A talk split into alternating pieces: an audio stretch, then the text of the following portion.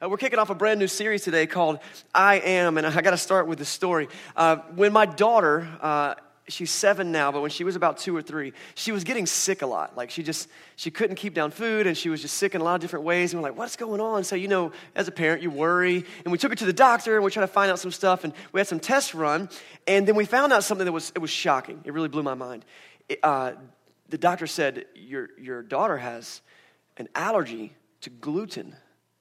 To which I said, Wow, what in the world is gluten? I have no idea. We don't do drugs or anything, I promise. Like, I don't know. You know and that's, now, you might already know this because you might be smarter than I was, but gluten is, is, uh, is actually pretty common. I, I thought it was just like, I'd heard of gluten free diets and I thought it was just like a fad. I thought, honestly, I thought it was something that like supermodels in California did just because they're better than me. Like, I thought that's what gluten free meant. It's not, it's a, it's a thing, it's a, it's a real thing. Gluten is a protein found in many grains, mainly wheat. And it's a thing that our body uh, takes in all the time, but some stomachs aren't and bodies aren't able to, to metabolize it and break it down and do what it's supposed to do. And so people have allergies. Luckily, my daughter's allergy isn't severe. She just kind of has an intolerance. And so, but for the most part, since she was uh, two or three years old, she's been on a gluten free diet. Now, what that means is, you're like, eh, wheat. We just won't eat a lot of wheat. I mean, what do you eat a lot of, you know, like cereal or something? No, wheat is in everything. And In fact, it's, it's in my, one of my favorite foods bread. Wheat is in bread. it's like how you make bread. Now, to be fair, they do have gluten free bread. It's made out of like styrofoam and um, feet fungus or something. there's science, uh, and I'm glad that she likes it. But, um, you know, it's, it's a thing. And I love bread.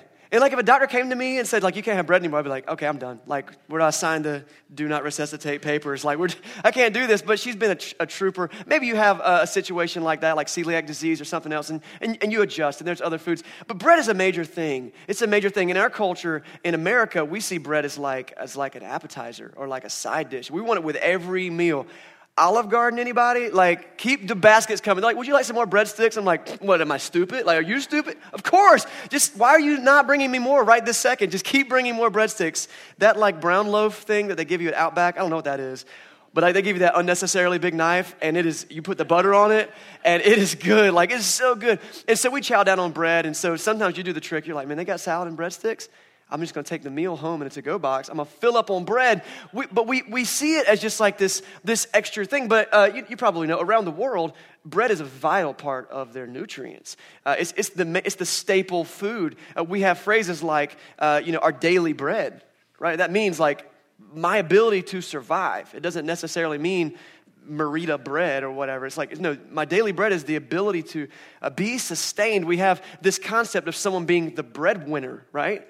That's the person in a family who has the majority of the income. It means they have the ability to survive. So, bread throughout the world and throughout history has been huge. Every culture has their own bread. Uh, you know, you think in the Mediterranean region, there, there's pita, and, and in some Asian areas, there's, there's things like naan, and then you've got, you know, in African cultures, I've spent some time in West Africa, and they make this, this, uh, this bread out of kind of a yam thing, but it's like still like a bread. Uh, in Mexican meals, what would we be without the tortilla, right? I mean, and, and, it's, but these are foundational things. And so we're a little bit spoiled. We realize that as Americans, to think of bread as a side. It's really the sustenance of many people's lives. And so here's a concept I want to put in your mind today that bread, for many people, equals life, right? Like if I can't have bread, we're not going to make it. Bread equals life. It's true physically for many people, but as we get into this new teaching series today, what, what I want us to understand is not only is bread vital for physical life, it's a type of bread that is vital for spiritual life. And it's not a pita, and it's not a loaf of bread. It's something different. Uh, today we're going to start this, this journey through the book of John. John is a gospel uh, in the New Testament. If you got a Bible, go ahead and grab it. Turn over to John chapter 6, flip over or scroll down. We've got Bibles uh, scattered underneath the seats here if you want to borrow one or even keep it. If you need a Bible, you can have one of those. The scripture I'm going to be reading today, most of it will be on the screen behind me. But for the next seven weeks, we're going to be going almost completely through the book of John. And we're going to be focusing on these passages uh, that John identifies Jesus. Actually, Jesus identifies himself with this phrase, I am. Seven times in the book of John, Jesus says the phrase, I am blank. I am this, I am that. Seven different times. Now, that's a big deal because to the Jews, the, the, the phrase I am was a sacred phrase. Uh, let's uh, put on our, our, our, ancient history hats real quick, uh, mentally flip back to the beginning of the Bible, to the book of Exodus, uh, and, and you find Moses there. Moses is this, this whole story of, of Moses coming down. He was this guy that God selected out of kind of obscurity. He was, a, he was a, a, a shepherd that was living out with his father in law. He had had some time in Egypt before that, but that's a whole story. But anyway, God introduces himself to Moses. Now, if you don't know who Moses is, let me just tell you this Moses is the guy who brought the world the Ten Commandments. That's, you know, everyone's heard of that in some form or fashion. The Jewish society was based off of their legal system, their law. And it was Moses who helped establish that. God kind of gave him all of that. But the very first time Moses meets God, Moses says, Well, how am I supposed to lead these people? Who, who am I to tell them has sent me? They don't know me. They don't know who I am. And this is what God tells uh, Moses. He says, Tell them that I am. Like my name is, or if you want to refer to me as something, or if you want to get one of those little blue stickers that says, hello, my name is, tell them God said his name is, I am. I am. It's this concept. I, I just exist. I am. I was. I will be. I am now. I am. And I think it's clever that God chooses that as the way to identify himself to Moses. Uh, in Hebrew, the language that Moses and the, the children of Israel spoke, uh, the word I am, or the phrase I am, is the word Yahweh. You heard the word Yahweh? Uh, it's like the Jewish word for God. One of them, they've got a couple. And Yahweh just means I am. Now, this word Yahweh becomes sacred. They won't say it. The people don't say Yahweh. From what I understand, they would just kind of talk around that phrase. They would speak in different ways, so they didn't have to say Yahweh. Now, this is interesting because seven times in the book of John, and I'm sure many more times in his actual ministry, Jesus uses this phrase I am to identify himself. Uh, Jesus uh, says, I am the Son of God. And one time he says, When you've seen me, you've seen the Father. And as you follow through his teachings, you realize that Jesus is admitting to the world what happened was God is in heaven, God looked down on the situation of earth and the sin situation that we're in, and God became a human being. And when God puts on flesh, that person is called Jesus. So it makes sense that Jesus would call himself I am, because it's the same guy that was talking to Moses way back then. Um, the reason I give you that little history is because as we step into this section, there are seven different times that Jesus refers to himself as I am. First, we're going to talk about today. He says, I am the bread of life. Later, he says, I am the light of the world. He says, I am the gate, or some translation says, I am the door. He says, I am the good shepherd. I am the resurrection and the life. I am the way, the truth, and the life. I am the vine. And so, over the next seven weeks, we're going to be going through these seven statements. And the coolest thing about this is it helps introduce us to who Jesus is. And that's why we're calling it seven pictures of who Jesus is. And so I hope that you'll make sure that you stick around for all seven weeks, or if you got to miss a week, maybe catch up on the podcast. Because as people who say we're Christians or we're part of a church that, that is part of Christianity, Christianity is all based on Jesus. And this series is really going to help introduce us to who Jesus really is. Today, he says, I am the bread of life.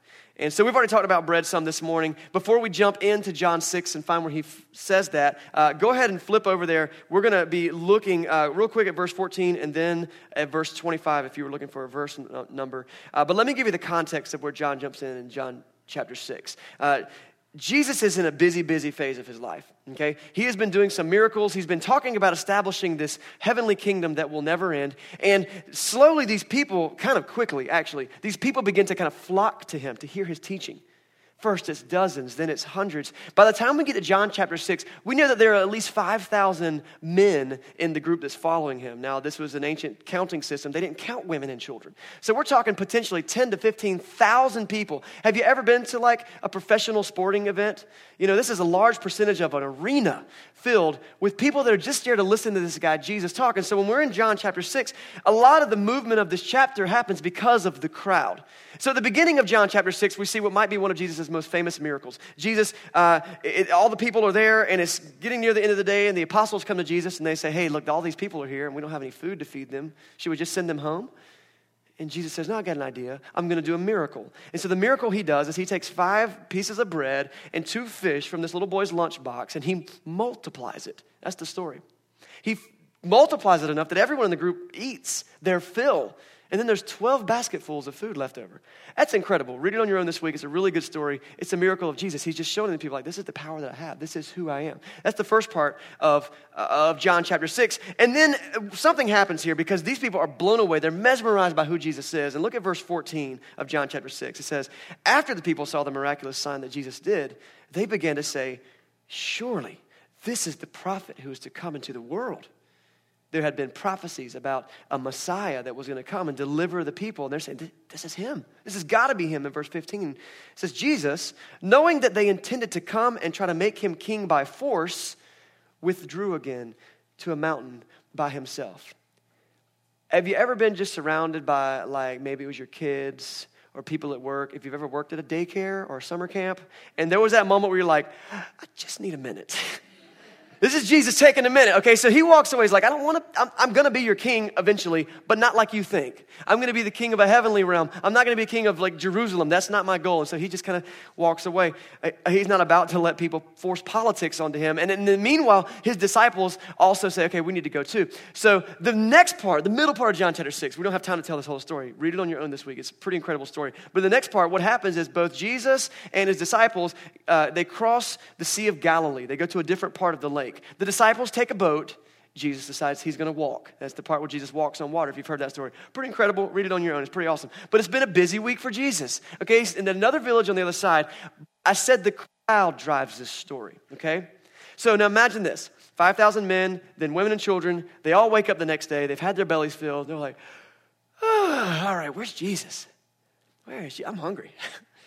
Jesus fed us supper. I'm ready for some breakfast. They wake up and Jesus is nowhere to be found. Of course, we know because John told us he had kind of moved out of the way. And this is what happens this huge crowd begins to look for Jesus. The Sea of Galilee is this big giant lake, basically. And, and so they're kind of starting on kind of the western end, and they begin to work their way north and east around the edge of this lake. And they go from village to village going, You guys seen Jesus? They're like, some of the people are like, no, we haven't seen him. Other people are like, Jesus, who's Jesus? Oh, let us tell you. He's awesome. We think he's the Messiah, and he fed us all for free. And, and people start gathering into the group, and they begin to follow and follow and follow and follow. They finally find him, okay? And that's where we're going to pick up our story today. Verse 25. John chapter 6, verse 25, it says, When they found him on the other side of the lake, they asked him, Rabbi, which means teacher, Rabbi, when did you get here? Interesting that they asked him this question. I could read something into this. I'm not going to. Jesus basically sees through this greeting and he's like, Look, you got a bigger motive than just finding out when I got here. And he kind of calls them out, verse 26. He says, Very truly, I tell you, you're looking for me not because you saw the signs that I performed, but because you ate the loaves and had your fill. Do not work for food that spoils, but for food that endures to eternal life, which the Son of Man will give you. The Son of Man's like a nickname for Jesus, which the Son of Man will give you. For on him, God the Father has placed his seal of approval. Quick pause right here. Uh, during Jesus' ministry, he works hard to distinguish his committed followers from just kind of the bandwagon fans. You know what I'm saying? I love sports. If you know me long, you know that I love sports. I love sports. I love certain teams, but I, I really love the way that sports breaks down barriers. I mean, anybody can sit and talk about sport. People who don't know anything about your team, they might have another team. They'll talk to you about sports in general, and some people more than others. It breaks down barriers. And so, if you know about sports, this is an interesting thing. You know that there are basically two types of fans, right? There's like the diehards and there's the fair weathers, right? There's the diehard, committed fans, and then there's the bandwagon fans. Uh, diehard fans, great example there is a team in the NFL who I don't think they've won a game in, in 50 years. Uh, maybe they've won two or three. Anybody ever heard of the Cleveland Browns? Yeah, like, uh, I'm telling you what, I got some friends who are Cleveland Brown fans. I'm not picking on them, like, just statistically, they have won games. But statistically, they just, they keep on ending up at the bottom of the pile. But I got friends who are Cleveland Browns fans, they will fight you. They will fight you if you talk about the Browns. They're like, yo, let's go Browns. Like, for what? We just, they got cool t-shirts. I don't know. I don't know why they pull, for, but they are diehard fans. They will go to the mat over their Cleveland Browns, right? That, these are committed fans. Any Browns fans in the house? I'm just curious. I don't know. I, I wouldn't say it either, but. Um, but if you were here, you'd be standing up on stage like, yeah, this is the day I came. You're talking the truth. Um, those are, those are committed fans. Th- then there's the bandwagon fans. You, you know what those are, right? Uh, there's a lot of them popping up right now. Uh, it's NBA finals right now, and I'll be the first to admit I'm jumping on the, um, the Golden State Warriors bandwagon. I love, I love watching Steph Curry play. I love watching that team come together. They're a super team. And all the commentators are like, you know, if you don't follow basketball, I'm sorry, but I got most of the dudes who otherwise were like, I don't know if I want to come to church today. Like, okay, he's talking about Steph Curry. I'm going to listen. I got your attention. And so, like, I'm watching these guys play, and I'm like, wow, I just want to see. I want to see how they play. I want to see how they pull it out. Why are they people jumping on this bandwagon with them? Well, two years ago, they won the championship. Last year, they didn't win, but they lost it in a game seven and had the best regular season record ever. And this year, they're still killing it. People are, I'm seeing people wear hats and t-shirts for the Warriors when five years ago they were like, I didn't even, do they have a team in Oakland? I don't know. I don't know. I didn't. I didn't know that. Bandwagon fan versus committed fan. Now, as Jesus looks over this crowd, he wants to know, like, who's in it? Who's in it for the right reasons? And who's in it just because they're getting a meal ticket? Why do people jump on a bandwagon? Because you found a ringer. You found a winner. You found somebody that you can believe in. You found somebody who's going to carry you through. And when the times get tough, the bandwagon fans fall away. And Jesus says to them, You're not looking for me because you saw the signs and the wonders I performed. You're not looking for me because you think that I'm sent from God. He says, You're looking for me because you ate the loaves and you had your fill. One of my favorite commentators, uh, Dr. Mark Moore, I quote him a lot, uh, in his commentary on this passage, uh, he says this about that phrase, you ate your fill. He says that in Greek, which is what this was written in, that the word that's used there, the word that Jesus used for ate your fill, is the same word that you would use when you would be talking about like farm animals' hay or fodder like just the stuff you just feed the animals. And, in saying that, maybe he was kind of giving this insinuation, like you just kind of, you just kind of acting like animals right now. You're just seeking, at, seeking after this physical fulfillment. You're not really being filled, you're being filled after what you want. So this crowd is kind of acting on a carnal level, and I think that sometimes we are guilty of that. You know, maybe, maybe one of the reasons that you even come to church is because, you know, maybe just it makes you feel good about yourself. Not that that's bad. It's good to feel good about yourself, right? But Jesus is like, man, you, if you're just here for you, if you're just here because something in you feels good right now, then I'm not sure you really understand what I'm about because I'm about so much more than that. Yes, Jesus can make us feel good. Yes, He can fill our bellies. But man, He can give us so much more than that. So He wants them to see that there's more to living for Him than just having their bellies filled. So you look at verse 27. You can keep the story going. He says, So don't work for food that spoils, but work for food that endures to eternal life, which the Son of Man will give you. So we're going to pick back up in our text now, verse 28.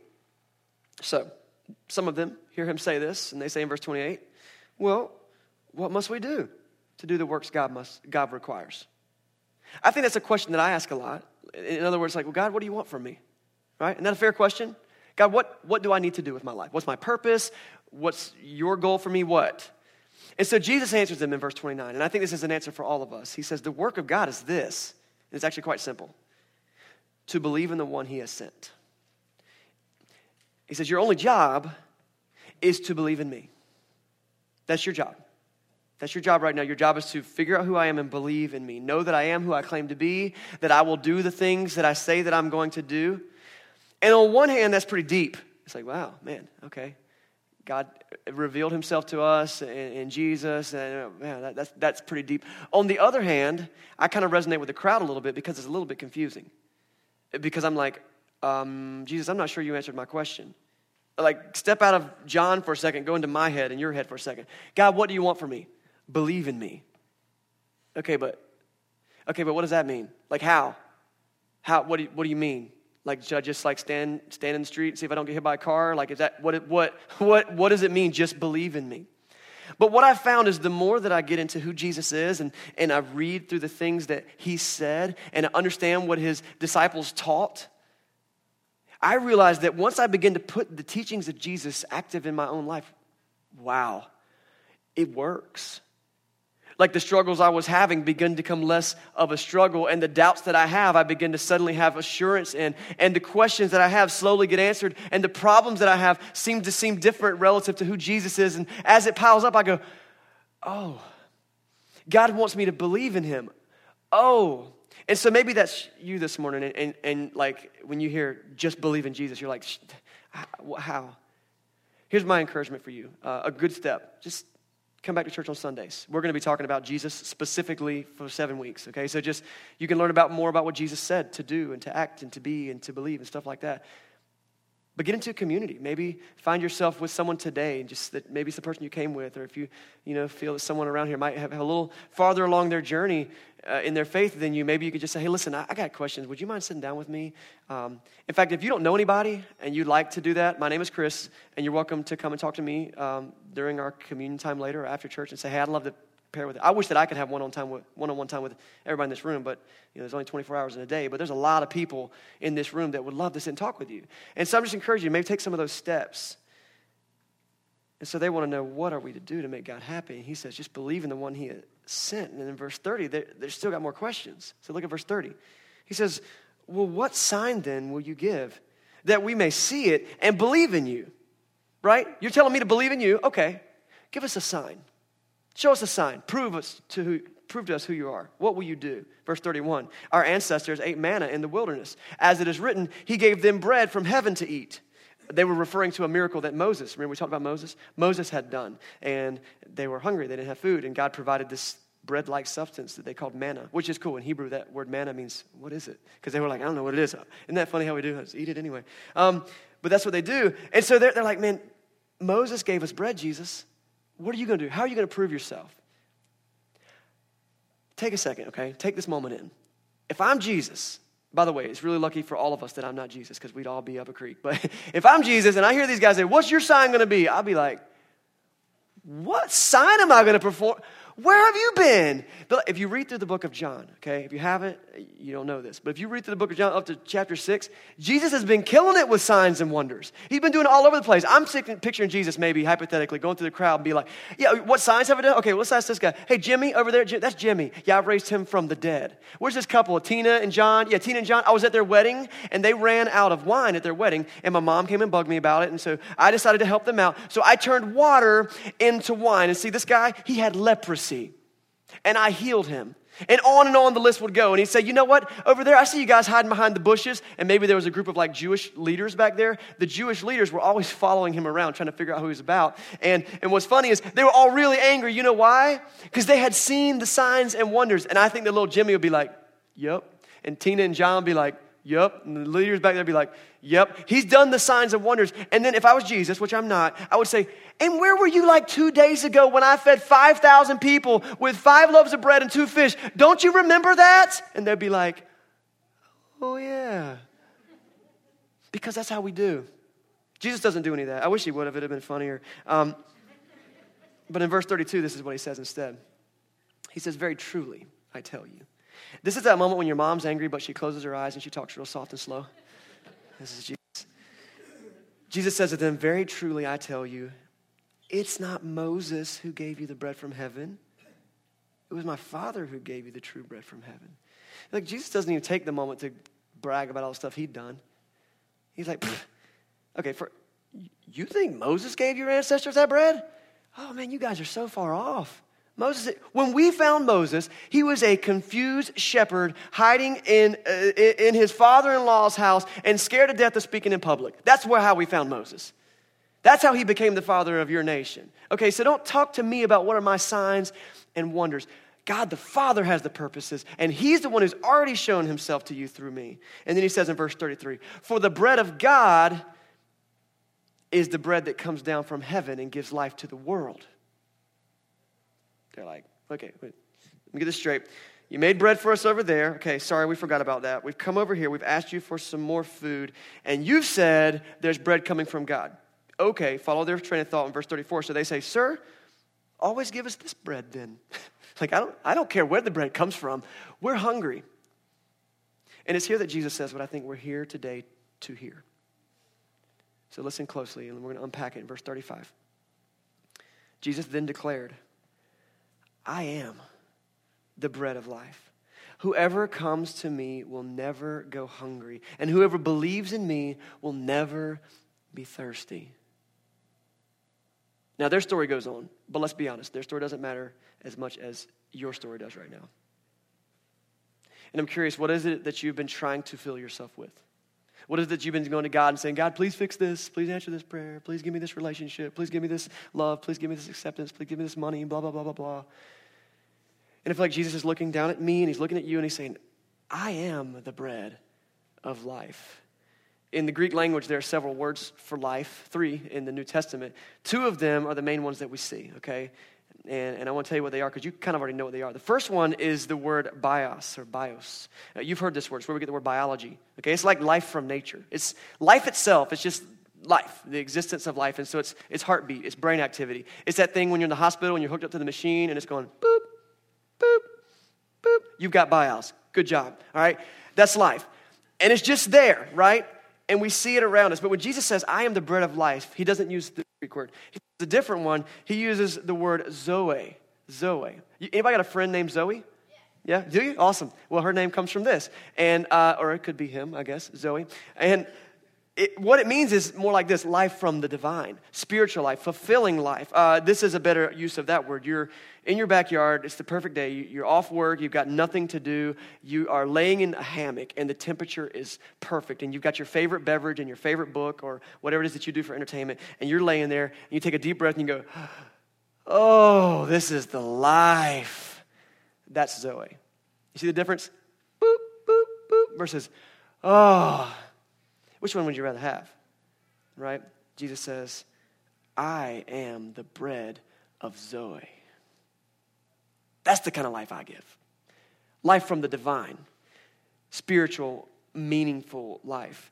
Occasionally, you've got to quote C.S. Lewis if you're a preacher. If you ever aspire to be a preacher, you should make notes, okay? Um, and so I want to. I got a good one from C.S. Lewis today that, that hits on the same idea. And this is what he says in his book Mere Christianity about these two words. He says, "A man who changed from having bios to having zoe would have gone through the same as big a change as a statue who changed from being carved stone to being a real man." You seen Pinocchio? It's like, wow, that's so much different. I'm not just alive, I'm alive. That's the difference. Zoe life. And so when Jesus says, I'm the bread of life, the word he uses there says, I am, I am real life. I am divine life. These people were hungry and they wanted their bellies filled. And he did that. In fact, he always does that. If you read the stories of Jesus when he's helping people, he always meets a physical need first. Whether it's a hug or helping with a disease or helping a blind person see, he always helps meet the physical needs first, but it's only, it's only an avenue into their heart. Because beyond that, he almost always follows up with something like this Go and sin no more. Or when you've seen me, you've seen the Father, or something like that, where he just says, I've got something bigger for you. That's why our city team works every month to partner with nonprofits in the city to help meet physical needs. Not because, uh, you know, every foster care family needs a care package for their caseworker. Sure, that's great.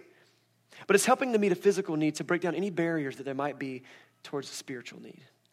And that's Jesus' model, and it's ours, and I hope that it's yours, and I hope that it's something that we can learn from. But these physical needs are, needs are temporary.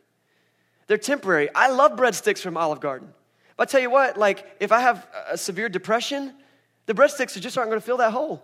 They're not. There's something deeper that needs to be worked on for me. And some of us, we will drown ourselves in a, big old thing of ice cream, right? Because this will fix it, this will fix it. But you can't fix your soul with physical solutions. We try to fix spirit deep problems with skin deep solutions. Let me say this again because I think this is too true too often. We try to fix uh, spirit deep problems with skin deep solutions. You're stressed out at work or whatever, and so you self medicate from the alcohol cabinet. Or maybe uh, you just think, I can't be happy, but if I could just lose 10 more pounds, then I could be happy and we try to fix a spirit deep problem with a skin deep solution, or maybe you don't feel respected or cherished, and so you decide that you're going to go be physically with every person will make themselves available. And it just, instead of filling us, it makes us feel emptier and emptier. And Jesus says, I am the bread of life, the bread of Zoe. Whoever comes to me will never go hungry, and whoever believes in me will never be thirsty you know, around the world, bread means sustenance, it means life. Daily bread, having a breadwinner. It's important to have the bread available daily for our children. And these physical needs, whether it's food or shelter or water or clothing, these physical needs are important. in Mark chapter 4, this is another gospel, another story of Jesus' life. Uh, Mark tells the story of Jesus and kind of this, uh, this battle with Satan. And Satan is just trying to bring Jesus down, and Jesus is in a pretty weak state in his, in his physical life. He's decided to fast for 40 days, which is an incredible feat. And so Satan shows up and he's trying to tempt Jesus into just doing whatever he can just to, to meet some of these physical needs. So he offers him things like power and like respect. And at one point he says to Jesus, Are You're hungry? Well, look, man, you're powerful. Why don't you turn these stones into bread? And the way that Jesus responds to him is good. Because could Jesus have turned the stones into bread? Well, yeah, if he wanted to. But he was fasting for spiritual reasons and he was didn't want to be tempted by the devil. And so this is what Jesus says. He says, Look, man cannot live on bread alone. But by every word that comes from the mouth of God. As we continue in this series, I want us to maybe use that as a mantra to move forward. That there are so many things that we try to fill ourselves with, and we can kind of steal Jesus' name for himself, I am blank. And I think sometimes we try to replace our, put ourselves in that position. I am. I am able. I'm the breadwinner. I'm the one who has the plan for our life. I'm the one who's in charge of my marriage. I'm the one who's in charge of my job. I'm the one who's in charge of, uh, uh, of my children. I'm the one who's in charge of uh, the economy or politics as my voice matters and I vote. Or I'm the one who does this or I'm the one who does that. And yes, we do have a role to play in this world. But I think that Jesus is looking down on us and saying, Will you, will you take a step back? And will, instead of you trying to fix it all yourself, will you eat from the bread of life? Zoe Get this filling, lasting, eternal filling, and you will never be hungry again. Life is a roller coaster, and we constantly are trying to one up our own lives. You know, get a new phone, get a new toy, get a new car, get a new boyfriend or girlfriend, get a new, uh, you know, occupation, get a new degree, get a new thing. And, and it's like this rat race. We chase it and then we never find the end. What if instead we just you ever seen those infomercials, the as seen on TV things, and they make it look like if you just had this product, your life will be better? What if we just decided to stop believing the lies? And we go to the one source of life Jesus. This is only the beginning. We got six more of these. And each one is going to build as Jesus reveals more and more about himself to us. My prayer, my challenge for you this week is simply this ask yourself this one question What step do I need to take? Like, what's my choice? What's the step that I need to take so that I can understand more about this Zoe life that Jesus offers? Or maybe you know all about it and you just need to say, I need to eat from it more fully. You know, we can get so much fill, filling from listening to the Word of God, like the Bible. I encourage you to open it. Read the book of John this month. We'll be all up in the book of John. Read it. Take your time with it. We'll be in it for seven weeks. That's almost two months. See what Jesus can teach us, see what we can learn from his life and his actions. And I'm going to tell you, you won't regret it. You won't regret it. You can go to God and say, What do you want from me? He said, I, I don't want anything from you. Just take me. Just take me, and then I'll fill in all the gaps, and I'll make your life fill with me. I am the bread of life. Let's have a prayer this morning. God, thank you for speaking to us this morning and working in us. I thank you for providing for us some truth uh, when we feel upside down or feel confused. I thank you for providing for us uh, friends when we feel alone. I pray that this community will be one where we can gather around one another and just um, help lead one another towards you. I mean, we, we even get become guilty of trying to fix each other's problems. Uh, Lord, help us to lead all, all of our hunger to you. And thank you for promising to fill us. God, as we continue in our time today, I just pray that anyone who's got any needs, uh, is able to begin to release them to you, and that as a community we can gather around one another and try to, to help each other out. Lord, we love you. We pray in Jesus' name. Amen.